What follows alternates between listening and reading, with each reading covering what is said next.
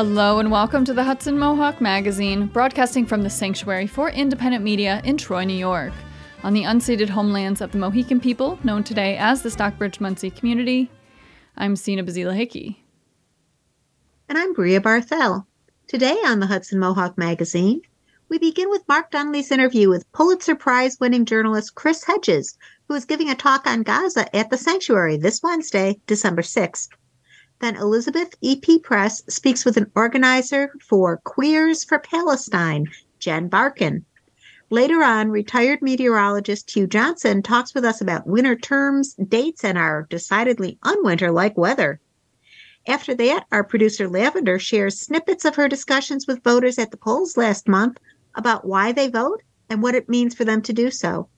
Finally, Marsha Lazarus talks with singer songwriter Adah Hetko about her work as a Yiddish culture maker and klezmer musician. But first, here are a few headlines.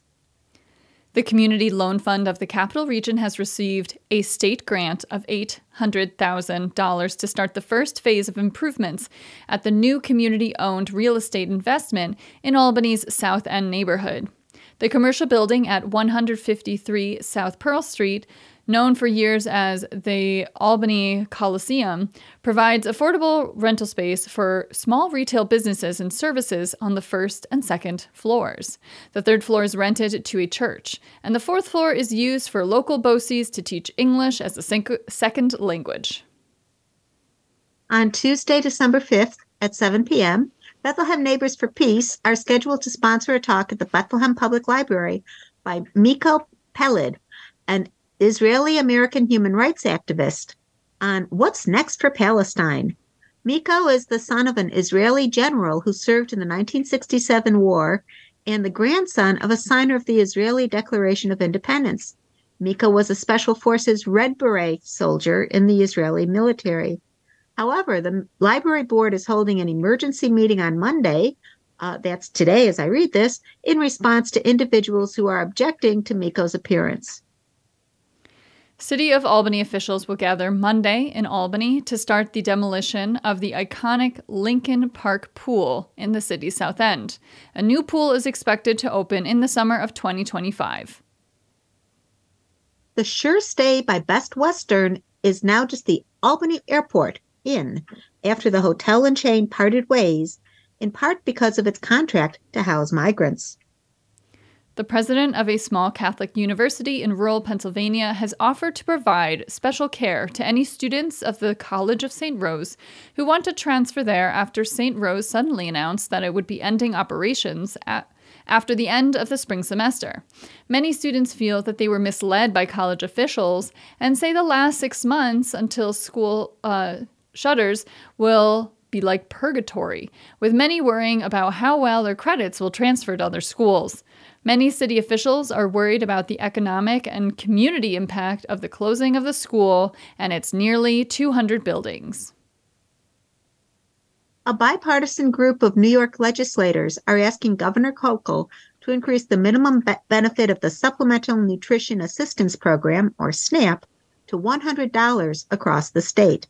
The present minimum benefit for the program, formerly known as food stamps, is $23.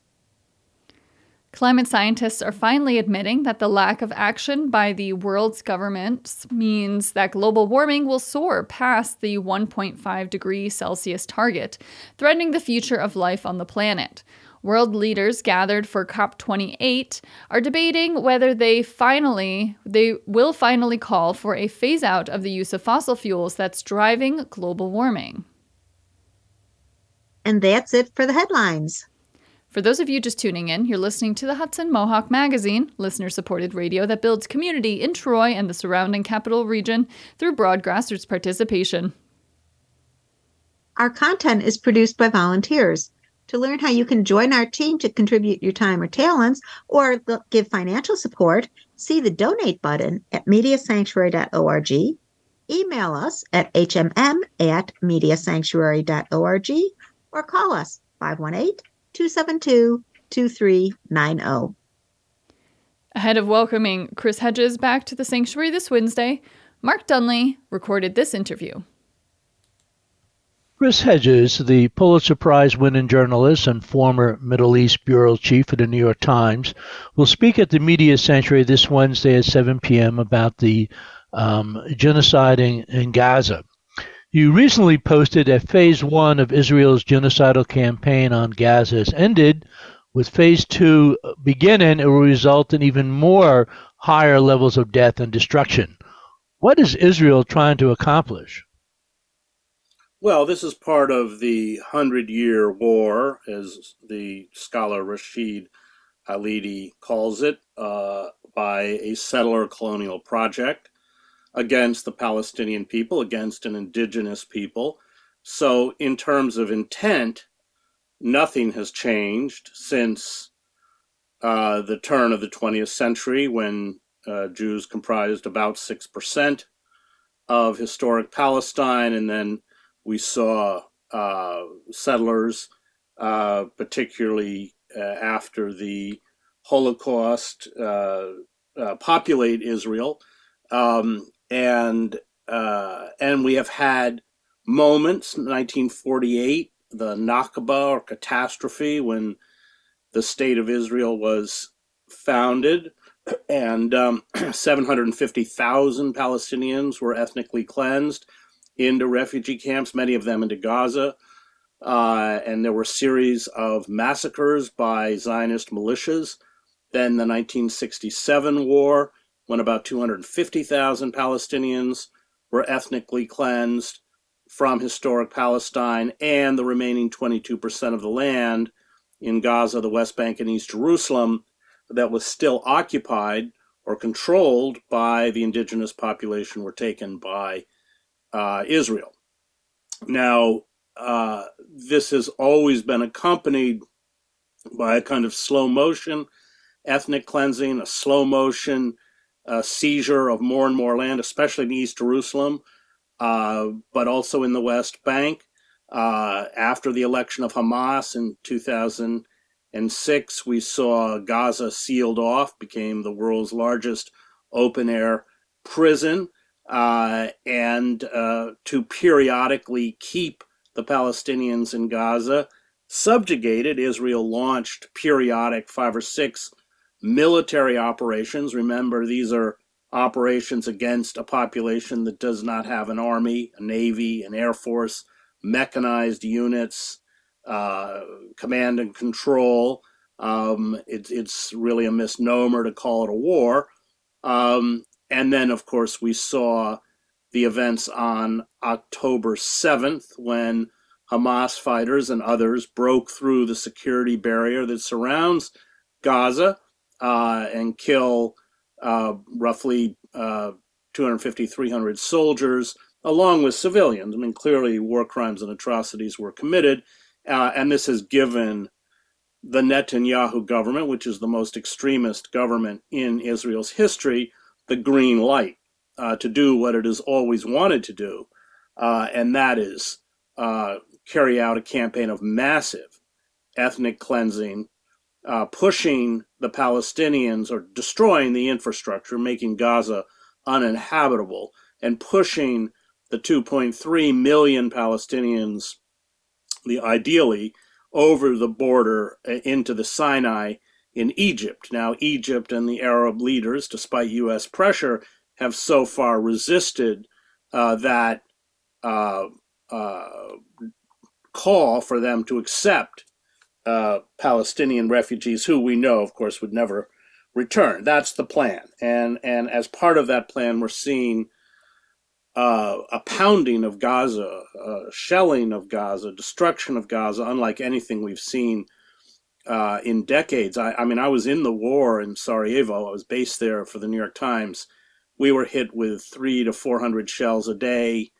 Uh, that resulted in about four to five dead a day, two dozen wounded a day. And I don't want to minimize that experience almost 30 years later, as I still have nightmares about it. But you compare that with Gaza, where hundreds of people are being killed a day, over 6,000 children and it so gives we, we, we have limited time. So let me get another question in. Uh, Hamas is often described as an offshoot of the Muslim Muslim Brotherhood And many say they were initially promoted by Israel and the United States government as a way to undercut the more secular and socialist leaning Yasser Arafat and the PLO. In its early years, it gained a lot of support among Palestinians, providing social services. What is Hamas like today? What is it seeking to accomplish? And what is its level of support among the average Palestinian? Well, it is quite. It, it is an offshoot of the Muslim Brotherhood. Uh, it it was uh, part of the Israeli strategy to allow Hamas to get support, primarily from Qatar, uh, as a way of dividing the Palestinian leadership. This was Bibi Netanyahu's strategy, didn't work out too well. Uh, what is their level of support? Um, I, I think their support before this was always problematic. I hadn't been in Gaza for a few years, so things could have changed. But I think after this incursion, and I just came back from Qatar and from Egypt, the level of support, not only among Palestinians because they are resisting, but throughout the Arab world is very high. How can a lasting just peace be accomplished at this point among Palestinians and Israelis? Well, at this point, the only solution is a one state solution from the river to the sea. That means equal rights for all. Uh, the two state solution is not viable. Number one, Gaza has been destroyed. Uh, it's it's not livable. That's the intent. And number two, there's so much settler uh, and military occupation within the West Bank. Israel now controls about 60% of the West Bank. It's not viable. So, if there is going to be a lasting peace, it's going to be a secular state where everybody has equal rights, Palestinians and Israelis. Um, the, the level of support for Palestinians, at least in my experience, is significantly higher than it's been in, in previous uh, years, especially among young people. But uh, you know, certainly the Biden administration continues, at least publicly, to do you know carte blanche support. You know, for whatever the Israeli government is doing, Leslie doing a little bit different behind the scenes. How can the American people at this point change what the government is doing? We have to. The Biden administration is a full partner in this genocide. It knows very well what Israel is doing. That's why it constantly talks about what will happen afterwards. Its call for you know protecting civilians. Bibi Netanyahu says they're being careful not to target civilians. Um, is uh, they understand what the military strategy is, and that's to make Gaza uninhabitable and create a reign of terror to push people out. Uh, and of course, they've given them a supplemental military aid package of about $10 billion, or to get $3.8 billion a year uh, in military assistance. Uh, uh, so we've got to support the boycott, divestment, and sanction movement, just as we did in the campaign against the apartheid state of South Africa. That has to come uh, out of popular mobilization. We've seen that. Uh, I've been to several of the demonstrations. It's very heartening because they they're. I go to. I went to a lot of the demonstrations against the wars in Iraq and Afghanistan, and they tended to be old. They skewed older. These skew younger, uh, both in terms of the crowd and the speakers. Uh, and and I think that uh, that is driven by two factors. One, uh, this generation, the younger generation, uh, understands how corrupt and compromised the mainstream media is. Uh, and number two, I think they're much more sensitive to the nature of colonial settler projects and how they work. So Chris Hedges will be speaking this uh, Wednesday. You can go to mediasanctuary.org uh, to to um, reserve your tickets. You know, last comments in the, in the last minute. And do you have any optimism that this is actually going to produce any type of lasting peace, or this at some point Israel stops, you know, the, the slaughter, but you know nothing really happens to improve the uh, situation for the Palestinians? No, I, I, think that I know Netanyahu and, and some of the figures who all come out of the Meir Kahane movement. He was this radical, racist, kind of Jewish fascist rabbi.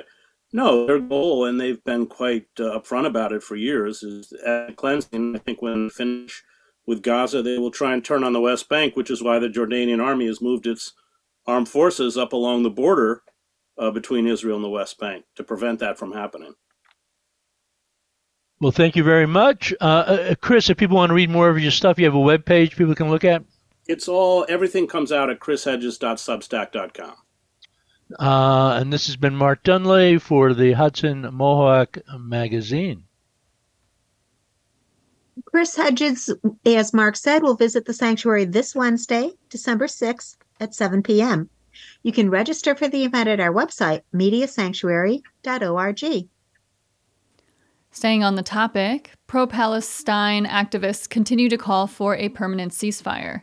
In Albany, New York, an ad hoc group called Queers for Palestine protested outside an LGBTQ fundraiser. Elizabeth EP Press spoke to one of the organizers, Jen Barkan.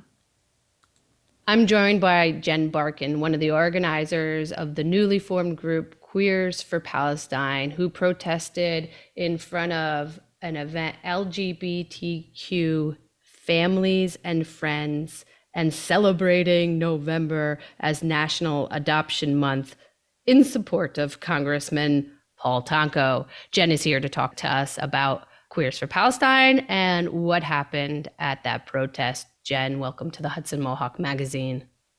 Thank you. Happy to be here. What is this group, Queers for Palestine? A very unofficial grouping of us. It came together I guess a week before the this Tonko action, some of us were on a call with the Capital Region Ceasefire Coalition, which is a grouping of organizations and individuals who've been organizing to push for a ceasefire in Gaza over these many horrible weeks.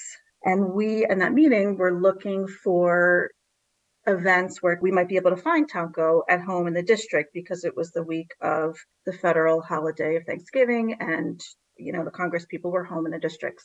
And so several of us on the call who identify as queer stepped up and said, hey, we will organize something for this event, LGBT Democrats fundraiser for his campaign. Jen, this is not the first event where the message was to call for a permanent ceasefire directed at Congressman Paul Tonko. There was a die in in front of his offices. Why target Congressman Paul Tonko? Right. So Tonko is the member of Congress who represents Albany and Troy and some of the surrounding areas. And we have been pushing the entire time for him to sign on to the resolution that Cori Bush has put forward, House Resolution 786, to call for immediate de escalation and ceasefire and humanitarian aid. And that over the last, you know, month and a half, um, a number of Congress members have signed on to, and Paul Tonko had not. And only very, very recently, right before the temporary pause took place, he made some very vague statements, sort of saying he was supportive of a process to possibly have a pause. And then basically during the ceasefire, or maybe right before it started, made again some slightly stronger, but still just his own personal statement about, you know, supporting there being a pause and, and wanting some aid, but we really said, this isn't what we're asking of you. We are asking you to sign on this to this resolution to join your colleagues in Congress in this shared message to the presidential administration, to the Secretary of State, to ask them to demand that they do everything in their power to stop this terrible atrocity, to stop the genocide. And his statements have not been strong enough. And so we've promised, you know, as a coalition and to not back down, to keep, you know, many of us have been calling his office every day for a month and a half, as well as being out in the streets at the action you mentioned and, and others. Um, and this was just one more way that we thought we could um, actually, you know, we hadn't seen him in person because he's been in DC, but this was a way we thought we might have a chance to actually see him here in Albany and, and bring our message right to his face. So on Monday, November 27th, this ad hoc group, Queers for Palestine, gathered in front of this event, hoping to catch Tonko going in. Was is that the was that the yeah, objective? Yeah, exactly. Yeah, we we hope to sort of use a, a tactic known as bird dogging to sort of catch him on the street. We had one of our members of our group, who is a queer Palestinian American, was prepared to um, approach him and address him and, and ask him why he hasn't signed on to the resolution and will he do that.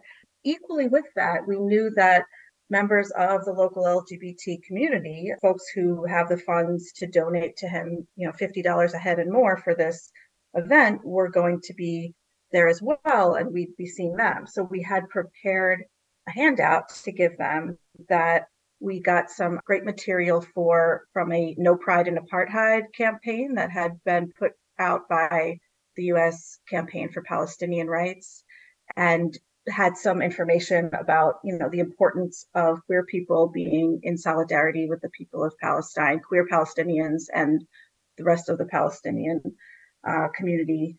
And so we aimed to be able to interact with those folks, to encourage them as individuals to support the Palestinian cause, to support ceasefire, and with the ear of Tonko inside the event to give voice to the same message we were there to give voice to, which is that we were wanting him to push for a permanent ceasefire, nothing less. And to really, beyond that, you know, to end military aid to Israel, to end the occupation, and to do whatever is necessary to rebuild what's been destroyed in Gaza. I was just wondering, as a follow up to that, why have this uh, like affinity group of queers within the greater movement of people calling for a permanent ceasefire? So it's actually a really long held movement of queer people organizing in solidarity with Palestine. There's a group, Queers Undermining Israeli Terrorism, Quit, out of San Francisco area that's been around for many decades. For me, for many others, you know, being queer is a political identity as much as it is related to sexuality and gender. And it means that none of us are free until all of us are free. So this is standing with the people of Gaza, standing with the people of the West Bank, the people of Palestine, in Palestine and in diaspora is kind of a no brainer for many of us that it's obvious to us that their freedom is our freedom. And then, you know, more specifically, we see in the state of Israel actually engages in what's known as pinkwashing. So they hold up this idea that here in Israel, gay people have rights. Here's the rainbow flag. Here's a rainbow flag held by our people in our military. It's okay for us to bomb the people of Gaza because Palestinians don't have, you know, there's no rights for gay people there. Gay people are victims of violence. You know, queer people don't have rights there. So we're your allies here as this fantasy land for for gay rights. But it's really it's another, you know, the Israel Israeli government has a lot of nuanced and, and powerful messaging to support the Zionist mission of holding up this land that they've claimed for the last 70 odd years. And it's, you know, it's one, it's not accurate that gay and queer people in Israel, you know, have all possible rights. Um, you know, that certainly isn't true for gay and queer people of color in Israel, which there are uh, many. It's not true for gay and queer people other than Jews, don't have the same rights as others. And of course, it's just total nonsense that that's a reason to obliterate another people who are indigenous to that land. And so it's that term pink washing that comes from, you know, greenwashing, whitewashing, these other strategies that people and institutions in power use to justify their oppressive actions. So yes, we were there um, making known that you know we we weren't going to accept those pink washing messages. We know that it's it's not a valid justification for what Israel has done, murdering now at least 15,000 people in Gaza. We don't know how many because they're buried under rubble. We had a few days of pause. Literally, the Israeli prime minister and, and military leaders promised that the bombardment would continue. And it has as of this time of this recording. So we, we aren't done. Uh, just to wrap up on the action itself, your group, Queers for Palestine, did not actually get to confront Congressman Paul Tonko on the night of your action. But do you know if the message got to him? Yeah, so we had hoped to see him. You know, we didn't know what time he was going to be there.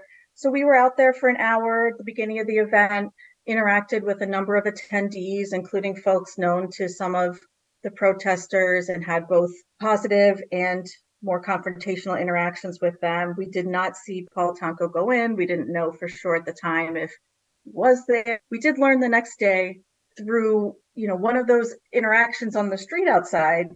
Someone in our group had connected with someone they knew going in, and that person followed up with them and said, Hey, you know, actually, Paul Tonko was in there and he did know you were out there. He did know the message that you were stating. And I think that was important for a lot of us to hear. You know, we didn't get to see him face to face, but he knew we were right outside the building and that we, the same people who again have been calling his office daily, have held die-ins in front of his office, multiple rallies in Albany and around his district, that we were right there, not letting him have a day where he's not confronted with the realities of what his inaction is complicit with, which is using our tax dollars. You know, our tax dollars are paying for most of the, the military might of Israel. That's the reason, you know, really that our Congress has the power to, you know, stop those funds and influence the decisions of the Israeli leaders. Um, we're not stopping targeting him until he makes a clear statement that enough is enough that was Elizabeth E.P. Press speaking with Jen Barkan, one of the local organizers for the group Queers for Palestine. For those of you just tuning in, I'm Sina Bazila Hickey. And I'm Bria Barthel. You're listening to the Hudson Mohawk Magazine on the Hudson Mohawk Radio Network. WOOCLP 105.3 FM Troy, WOOGLP 92.7 FM Troy, WOOS LP 98.9 FM Schenectady, and WOOA LP 106.9 FM Albany, plus streaming online at mediasanctuary.org. This program comes for the Sanctuary for Independent Media in Troy, New York. And now, Joining us once again is retired National Weather Service meteorologist Hugh Johnson for our weekly discussion of climate and weather. Welcome back, Hugh. Howdy, how you doing? Great, glad to have you here. Excellent. So, I think most of us would characterize December as a winter month, but officially it only begins on December 21st. Can you tell us what is the difference between an astronomical and meteorological winter? Well, very good question, Sina. So the difference is that astronomical winter is when the sun has reached the Tropic of Capricorn, lowest place in the sky on December 21st, sometimes the 22nd. It's not, it's our shortest day, but it's not our earliest sunset. Believe it or not, we'll start gaining light in the evening in less than a week because of the skew of the earth. On the other hand, we'll still lose a little bit in the morning. But back to meteorological winter, that's generally speaking uh, December, January, February, uh, the, the coldest average of the year. Although with climate change, that has skewed a little bit. We actually are a little. It's about a week off. We actually are, it's more like December seventh to March sixth is our coldest time now. It's it's skewed a little bit, you know, part of the climate change. So yeah, that's it. I, I go with the meteorological winter because I'm a meteorologist. Hi, Hugh. This is Bria.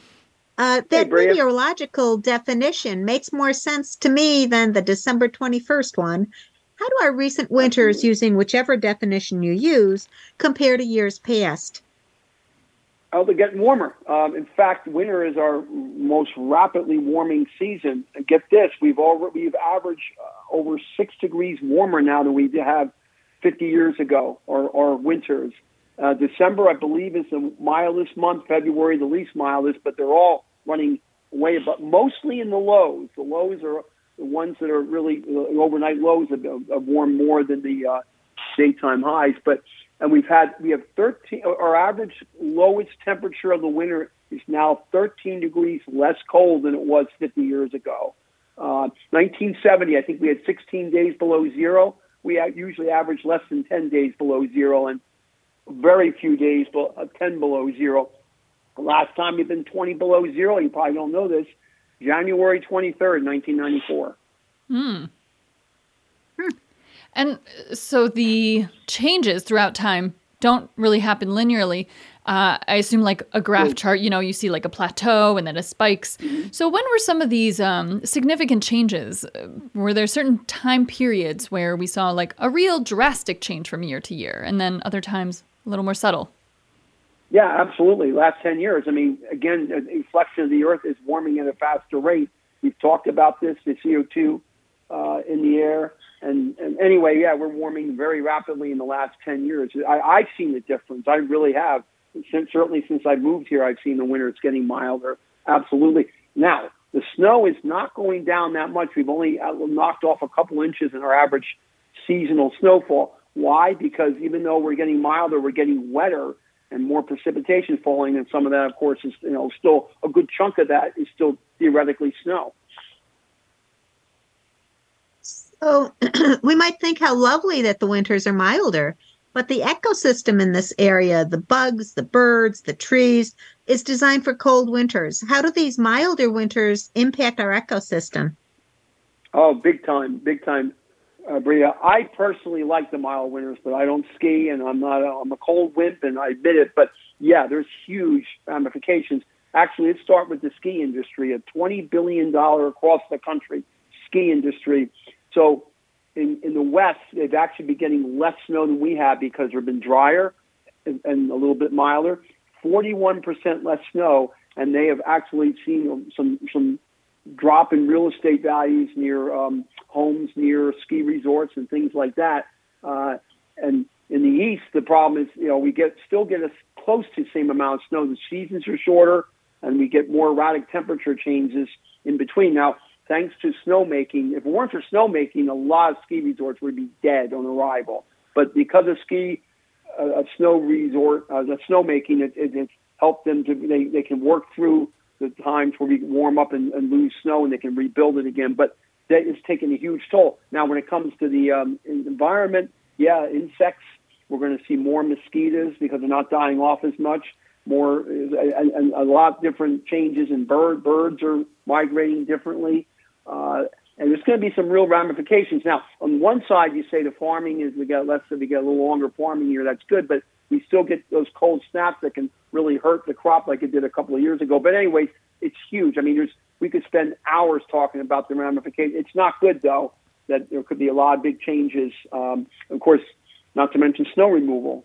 That's a big, um, in upstate New York, a big uh, industry. So a lot of changes in these industries due to climate change. Well, you mentioned the longer crop season, but doesn't also the earth need to freeze for the types of crops that grow in this environment for it to be uh, successful?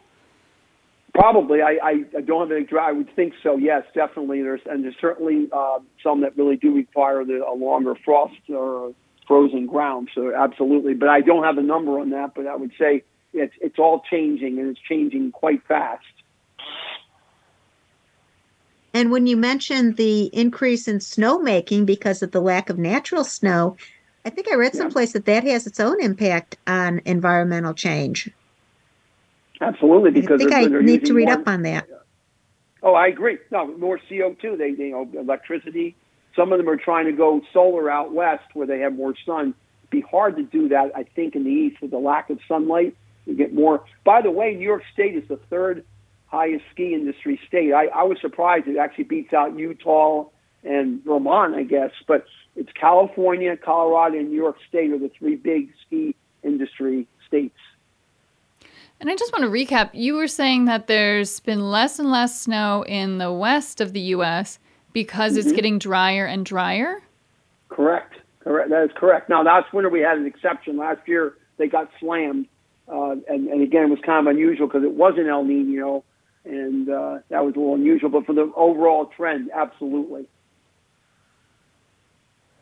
Speaking of El Nino, how is it looking? What's going on, and how is it influencing our weather? Very good question. And it is now officially a strong El Nino. It's more than two.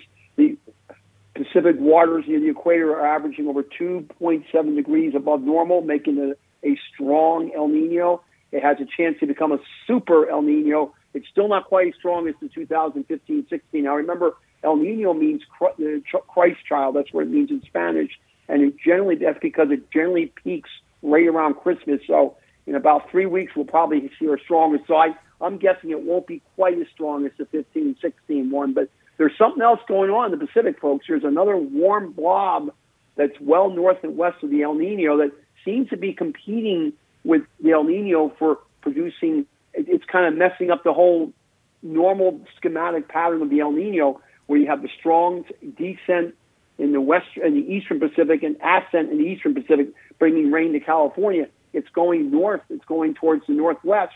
And the same thing happened in 2015 16, where Southern California missed most of the rain that El Nino season, and it went north.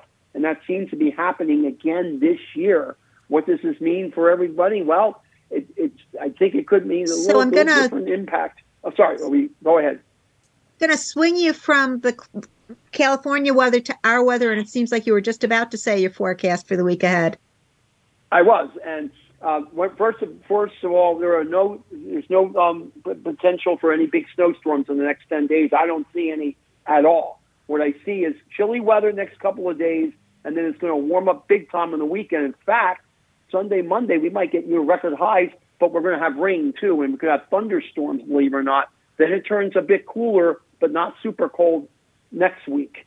So we're all up and down, but we're, we're starting to trend to a mild December, and, and most El Ninos, strong El Ninos, uh, we have warm Decembers, and there was some in, indications it might start out. It did start out cold, but now now it's starting to get warmer. Well, thank you so much, Hugh. It's always a pleasure to have your insight on our All right. climate and our weather.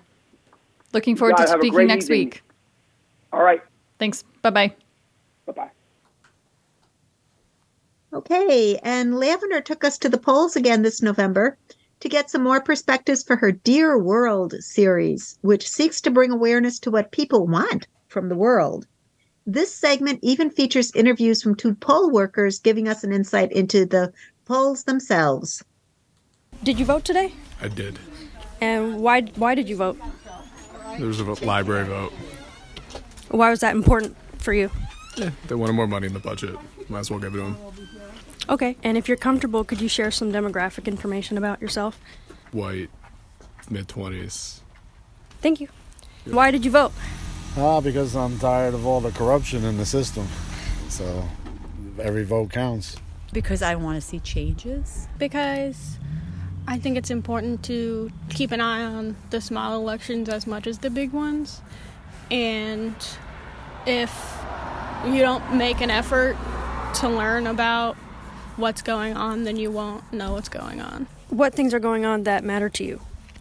I think in general it's good to just keep an eye on how things are trending and um, it's not about one specific issue it's more so you know making sure that the government is serving the community in a positive way and that people have their needs met and you know the government is a positive force on the people What issues are important to you? Um, a lot of stuff: inflation, taxes. Uh, inflation, you know, uh, terrorism. In general, what do you wish more people would consider or do more often? go to therapy Just do the right thing. You know what I mean? Just stop all the corruption and do for the country. You know. Um, vote because I heard on the news this morning that one in three women, just one in three women, um, vote, and it's a shame because um, you know, how, how, like they, I, I think they said that people are afraid. Well, people aren't afraid. They're they think that their vote's not going to make a difference. You know, so I think that people should get out and vote. And finally, if you're comfortable sharing, could you tell me some demographic information about yourself? I'm 24. I identify as female. I am cisgender. I'm bisexual.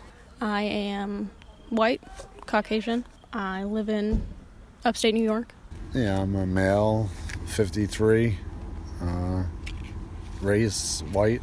Sure. So I am a white female, um, married, um, 50 to 60 years old. So why are you going to vote? Because I think it is important for us to get involved in our community our vote right. and yeah, exercise the, Voting right, the, the right to vote.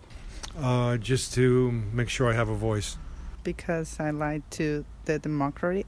You know, I like to vote for the country and to uh, put my rights out. Uh, because we need to make some changes around here. You know, I feel like um, I don't know if it's gonna make a difference, but if it does, I, I gotta I, I gotta make my voice heard locally. Yeah, I think I'm in the minority, so I, I feel like I gotta show up. And why do you feel like that? You know, um, a lot of my neighbors are, let's just say, red voters, and I'm not, and I just feel like I gotta represent and not be intimidated to come down and vote. What issues uh, matter to you? Um, the United States is going through a very difficult place, and uh, what matters is that everybody gets represented, that what needs to be met. Uh, right now, issues are the economy, and um, that's really the main issue right now is the economy.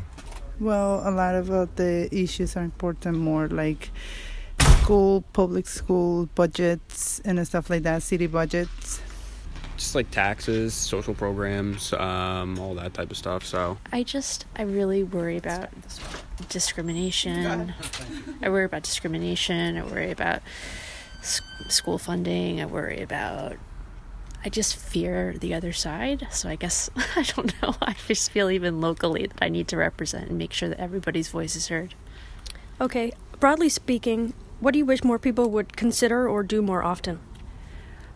Engage in civil discourse, ask how their neighbor's doing, um, be open to listening to the other side. They should go out and vote because a lot of people don't vote. And get to know who are your representative, you, who represent you. People want changes, but you have to exercise your right to vote if you want changes. What do you wish more people would consider or do more often in life? Uh, probably take care of other people.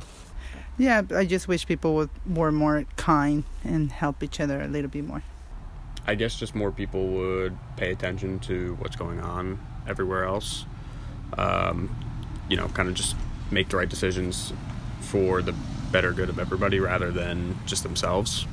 And then finally, if you're comfortable, would you mind sharing some demographic information about yourself, such as age, race, sexuality, etc.? Sure. Um, I'm 47, white, um, cisgender, female, Democrat. 60, from Dominican Republic, born and raised there. Now I came to the U.S. when I was 18. Same thing, 60 years old, Dominican Republic. Uh, I'm 69 and uh, married with three kids and been in the area for my entire life. I'm 42. My background is Colombian. I'm Spanish. And, uh, you know, I've been here for 22 years. Male, 26, um, white. Okay, so uh, what do you do here? What is your role? I'm the chairperson for the Stormville Firehouse poll site. Basically, my job here is to, along with being one of the intake inspectors, just checking voters in you know, making sure their information matches, signature matches, and verifying who they are. Uh, as the chairperson, my job is basically to oversee any problem that we encounter and work my hardest to resolve it. Do you vote? Of course I do. I voted in every election ever since I was eligible at age 18. And how does it? How does that work for someone who works as a poll worker? How does voting work for, for them? For us, when the when you go through the training courses, they tell you that you need to vote early uh, you need to, which is about, I think it's 10 days, could be more in New York, of early voting. Uh, they give you a bunch of different locations all throughout your uh, county. Go to any of those sites on any of the designated days of the week during the time frames they offer. It's pretty flexible, thank goodness.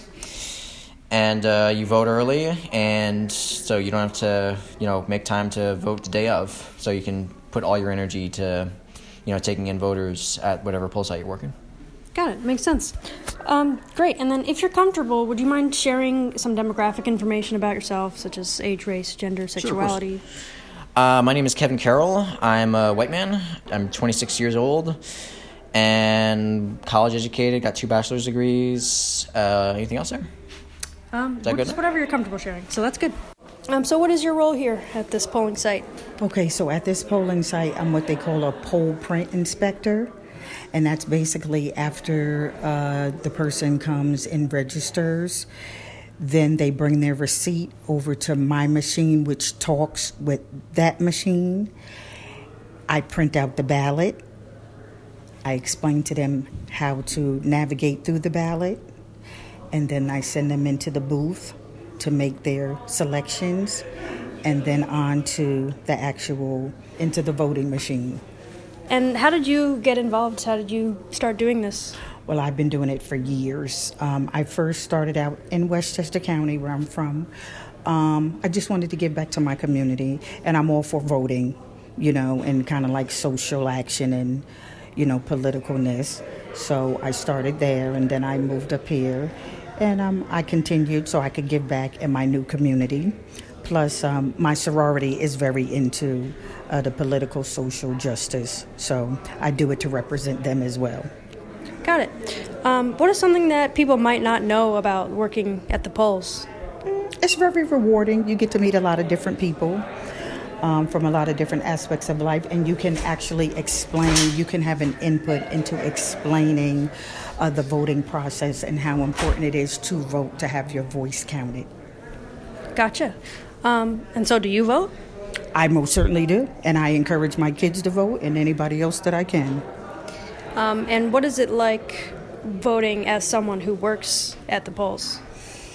Um, well, you just want to set an example. First and foremost, you can't tell people to do something you're not doing. So if people show, see that you're upfront and present, then when you talk to them about it, it's better, best received.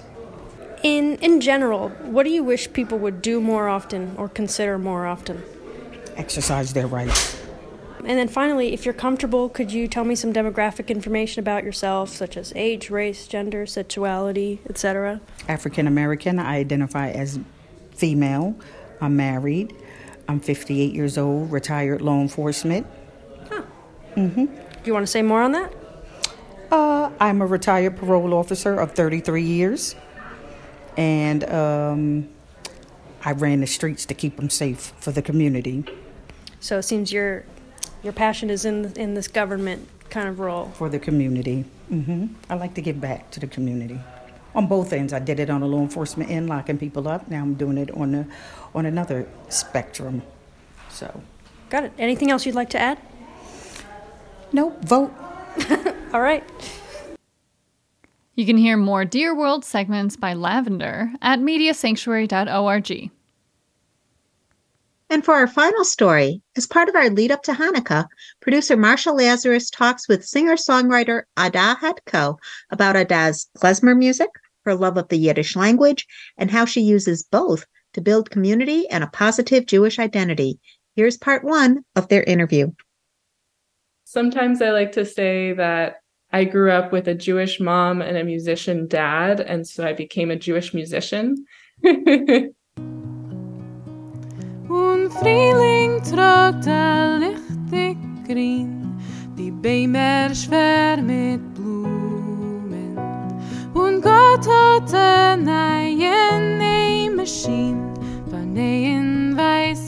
Wolken. Drei,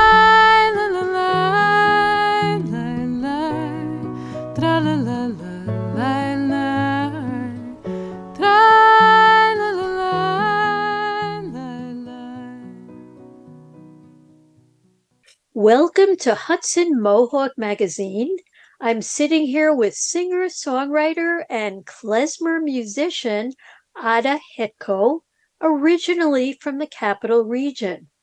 I started writing songs when I was tiny. I was around a lot of music constantly and also around songwriters. There's a wonderful um, Capital District uh, songwriter, Roseanne Ranieri, who my dad is is good friends with. And as a, as a toddler, I was around Roseanne and my dad practicing songs that my, that Roseanne wrote. And I remember very early thinking, I want to be a songwriter when I grow up.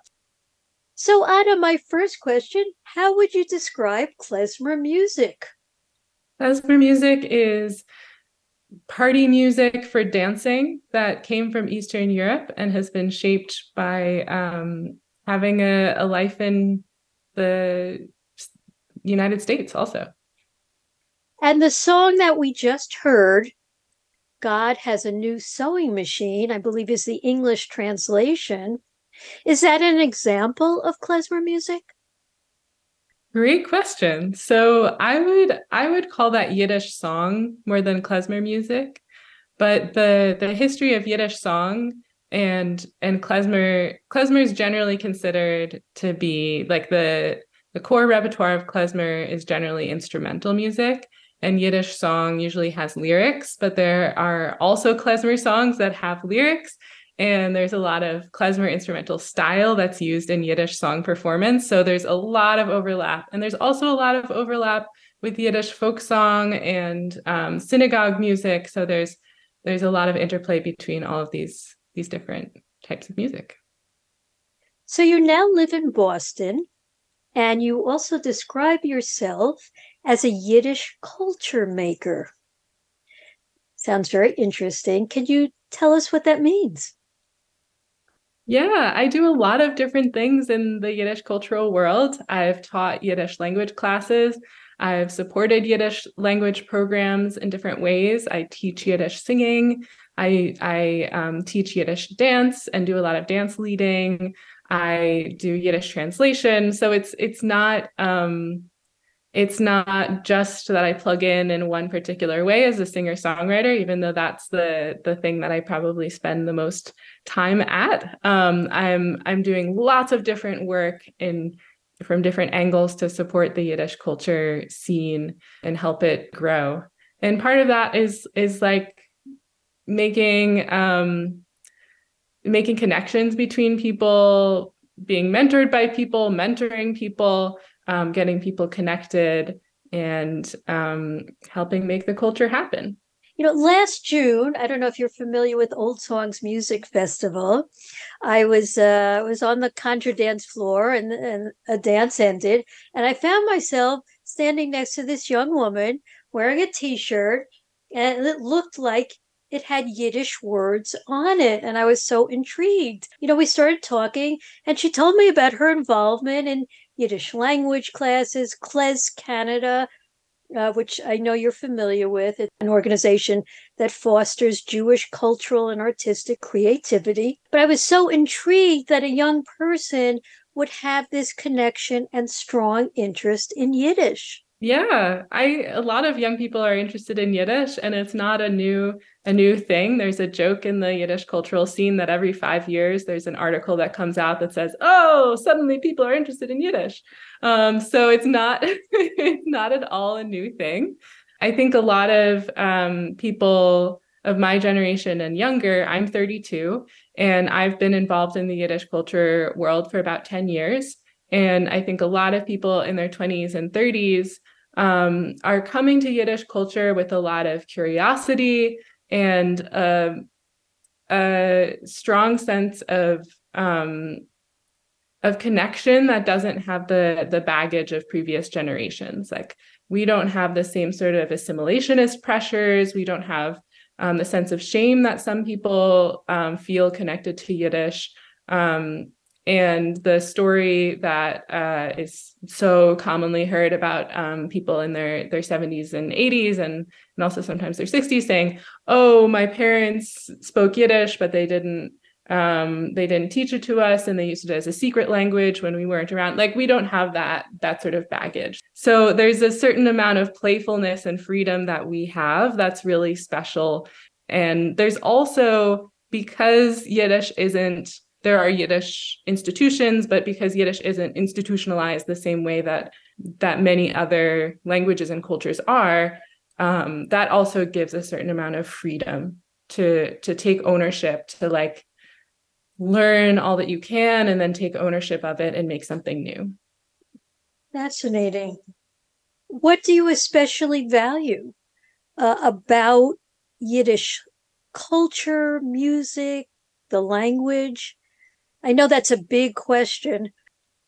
One thing that I especially value is the particular relationships that I have within the the scene. That was really what kept me in it. Like I I came to my first klezmer festival. I came to Klez Camp in 2013 and I didn't know anybody and I didn't know any Yiddish and I didn't know any Yiddish songs. I really didn't. Okay, I knew Tum Balalaika.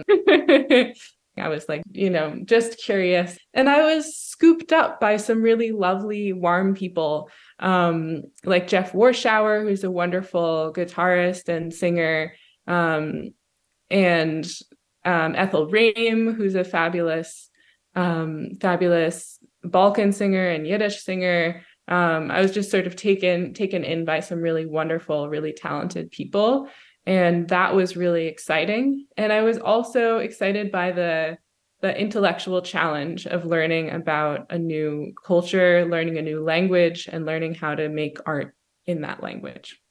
It's hard, so that's exciting. it, it doesn't get boring, it sounds. Right. It feel it often feels like there's just another door opening and another door opening and another door opening because the language is an entire world. So there's so much to explore. So going back to your song at the beginning of this piece, God has a new sewing machine. What what actually is the Yiddish for that title? Gott hat a neue Nähmaschine. Is there a storyline, a message to the piece, or is it just a fun piece? Ooh, that's a, or both, a, or both. That's a juicy question. Is there a message? There's definitely a storyline because the first verse is describing their their it's springtime and it's beautiful and there are flowers and then the first the second verse is saying that it's it's dusty and boots are getting the thresholds all dusty um, and there's no rainbow because there's no rain and then this is the setup for the third verse the duck is happy and will get happier because there's going to be a rain rainbow because God has decided to sow rain. So that's the that's the story in the song. And I have to say one of the most joyous moments of my songwriting career so far, my my partner is a choir director among other things and one of the community choirs that he directs um, is an intergenerational choir. It's mostly families, um, parents, and small children. And um, he wrote an arrangement of that song to be sung by the choir. And oh, it was so fun to watch the kids. They were very excited about singing the word schmutz. That was a big, that was a big draw for them. But it was very, it was very cute. It was very nice. Like that's what I want to do with my songs. I want them to be um I want them to be something that people can can sing and and love and take with them. So fun and you know the rainbow comes out a joyful experience, uh, one of happiness, excitement, exhilaration. Exactly.